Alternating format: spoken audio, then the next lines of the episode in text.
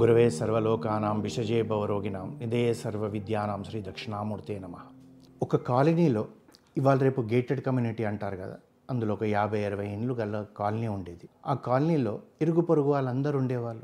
అలాగే ఓ ఇంటి పక్కన ఒకరు ఇద్దరు యజమానులు ఉండేవారు. కానీ ఒక వ్యక్తికి మాత్రం తన పక్కనున్న ఇంటి యజమాని అంటే మొదటి రోజు నుండి కూడా కారణం లేకుండా ఒక ఈర్ష అసూయ ద్వేషం భావన పెంచుకున్నాడు. అంటే కారణం ఏంటంటే ఏమి కారణం లేదు. ఒక్కొక్కరికి మనం కూడా జీవితాలలో చూస్తుంటాము. కారణం లేకుండానే ద్వేషం పెంచుకుంటారు. కారణం ఎందుకు లేదండి అంటే లేదు అంతే. అంటే మీకు ఒక చిన్నగా చెప్పుకుందాం మనం. మందరకు కైకేయి దగ్గర ఉంటుంది. రాముడు పట్టాభిషేకం రాజు అవుతుందంటే ఆ మందరకు తెలియని ఈర్ష్య పెరిగింది. మందరకు రాముడు రాజైనా భరతుడు రాజైనా ఈవిడైతే రాణి కాదు కదా. ఈవిడ ఎప్పటికీ పని మనిషిగానే ఉంటుంది.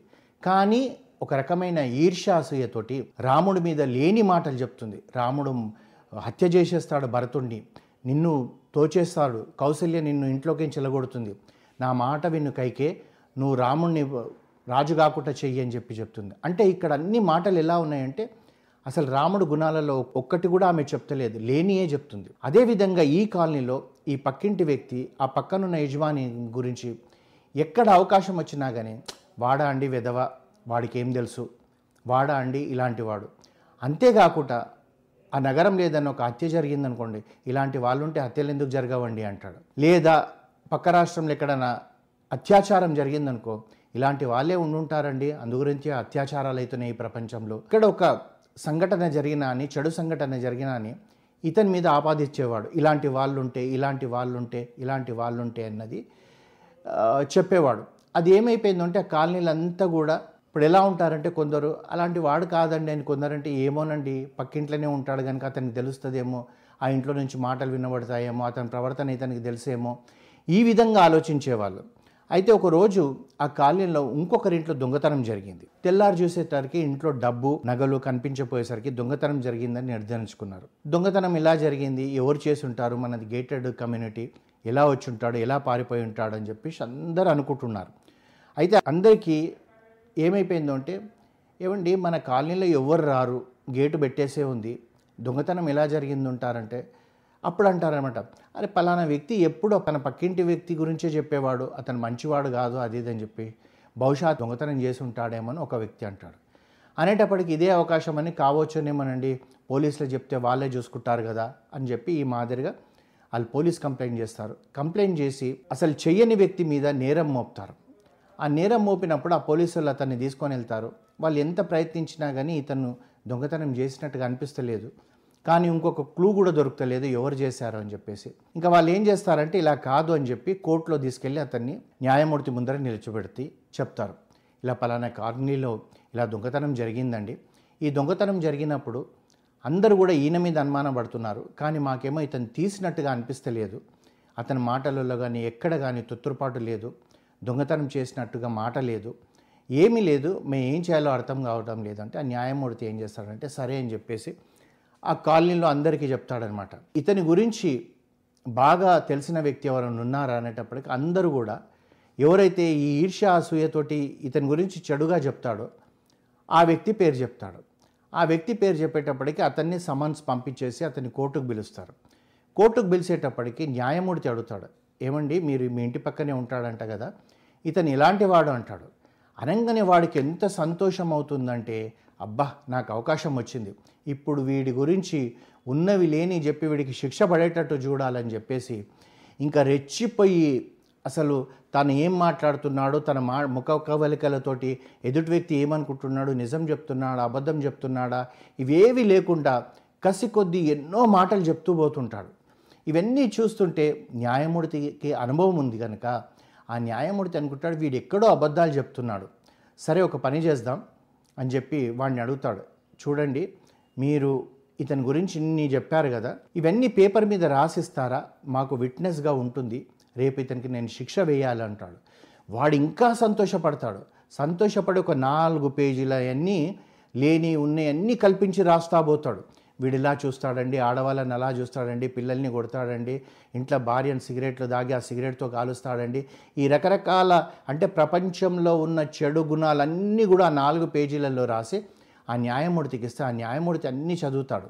అక్కడ అర్థమవుతుంది వీడు అబద్ధాలు ఆడుతున్నాడని. తిరిగి ఈ నాలుగు పేజీలు కూడా న్యాయమూర్తి అతనికి ఇచ్చి ఏం చేస్తాడంటే ఓ పని చేయండి రేపటికి నేను ఈ వాయిదా వేస్తున్నాను కానీ నువ్వు వెళ్ళే ముందర ఈ పేజీలన్నీ కూడా ముక్కలు ముక్కలు చేయంటాడు. అతను చేస్తాడు. చేసిన తర్వాత ఇవన్నీ ఇంత అయ్యేటప్పటికి ఇవన్నీ తీసుకొని వెళ్ళి నువ్వు పార్కులో ఒక దగ్గర పెట్టి రా అంటాడనమాట. పెట్టి రేపు రా అంటాడు. అనేటప్పటికి వీడు వెళ్ళేటప్పుడు ఇంకా సంతోషంగా ఉన్నాడు. రేపు వీడికి శిక్ష పడుతుంది. ఇన్ని సంవత్సరాలు నా కసెంత పోతుంది అని చెప్పి అతను సంతోషంగా పోయి పార్కులో పోయి అక్కడెక్కడనో ఆ పేపర్లు పెట్టేస్తాడు.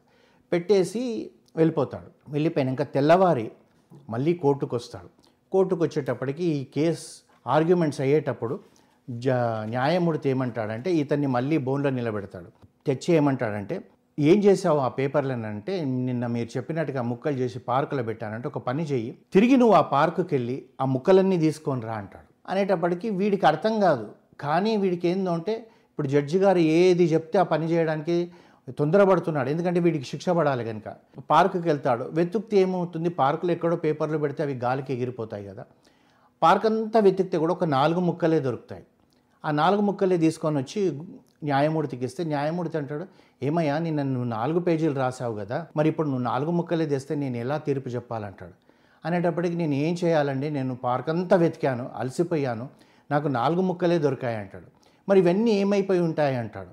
అంటే అప్పుడు ఏమంటాడంటే ఇవన్నీ గాలికి కొట్టుకుపోయాయంటే ఎక్కడ కొట్టుకుపోయాయంటే ఆ పార్కు చుట్టుపక్కల కొట్టుకుపోయి ఉంటాయి అంటే అక్కడ వరకే కొట్టుకుపోయాయంటాడు కాదండి ఇంకా గాలి పెద్దగా వస్తే రాత్రి మాకు తెలియదు కదా ఆ పక్క కాలు నిలబడి ఉంటాయి నగరం అంతా పోయి ఉంటుంది అంటే నగరం అంతే పోయి ఉంటుందా అని అడుగుతాడు న్యాయమూర్తి. తెలియదండి దీని తర్వాత కూడా ఇంకా నగరం దాటి కూడా పోయి ఉంటాయేమో. ఎందుకంటే ఇతనికి ఏంది? ఎంతసేపు కూడా అతనికి శిక్ష పడాలి. అందు గురించి అన్నీ చెప్తుంటాడు. ఆ న్యాయమూర్తి మళ్ళీ అడుగుతాడు అంటే పక్క నగరం వరకే పోయి ఉంటాయంటారంటే తెలియదండి ఈ గాలికి పక్క నగరం ఏంది? పక్క రాష్ట్రంలో కూడా పోయి ఉంటాయి అంటాడు అంటే అప్పుడు న్యాయమూర్తి అంటాడు అతనితో చూశావా? నువ్వు రాసిన తప్పుడు మాటలున్న కాగితం ముక్కలే ఇలా దూర ప్రాంతాలకు వ్యాపించాయంటే నీ నోటి నుంచి వస్తున్న నిందలు తప్పుడు మాటలు నలుగురికి ఆ నలుగురి నుంచి ఇంకో నలుగురికి ఇంకో నలుగురి నుంచి ఇంకో పది మందికి ఇంకో పది మంది నుంచి ఈ నగరమే కావచ్చు ఈ రాష్ట్రమే కావచ్చు ఎక్కడెక్కడో ఇతని గురించి చెడు వెళ్ళిందా లేదా వార్త? అసలు నువ్వు ఎప్పుడైనా అతని గురించి మంచి మాట్లాడినావా? ఇతను దొంగతనం చేసిండని చెప్పి ఎలా అనుకుంటావని చెప్పేసి అతన్ని అనేటప్పటికీ అతను ఏమన్నాడు? అందు గురించే చూడండి మనం కూడా మనం ఆఫీస్లో అనుకోండి నలుగురు ఒక కాలనీలోనే అనుకోండి తెలియకుండా ద్వేషం పెంచుకుంటాం. ఆ ద్వేషం పెంచుకొని ఇప్పుడు పా ఆఫీస్లోనే ఉన్నారనుకోండి ప్రమోషన్ వచ్చిందనుకో వాడికాండి ప్రమోషన్ వచ్చేంత సత్తా లేదు వాడు బాస్కు మస్కా కొట్టాడు లేదా ఇంకా ఇంకా తప్పుడు మాటలు కూడా మాట్లాడి ఇవన్నీ చేస్తారు. అయితే ఇక్కడ అంతా ఏమంటే ప్రశాంతంగా ఉన్న కొలనులో నువ్వు చిన్న రాయేసినా పెద్ద రాయేసినా అలలు వస్తాయి ఆ అలల్ని నువ్వు ఆపలేవు. అట్లాగే చెడు అనేది అంత దూరంగా పోతుంది.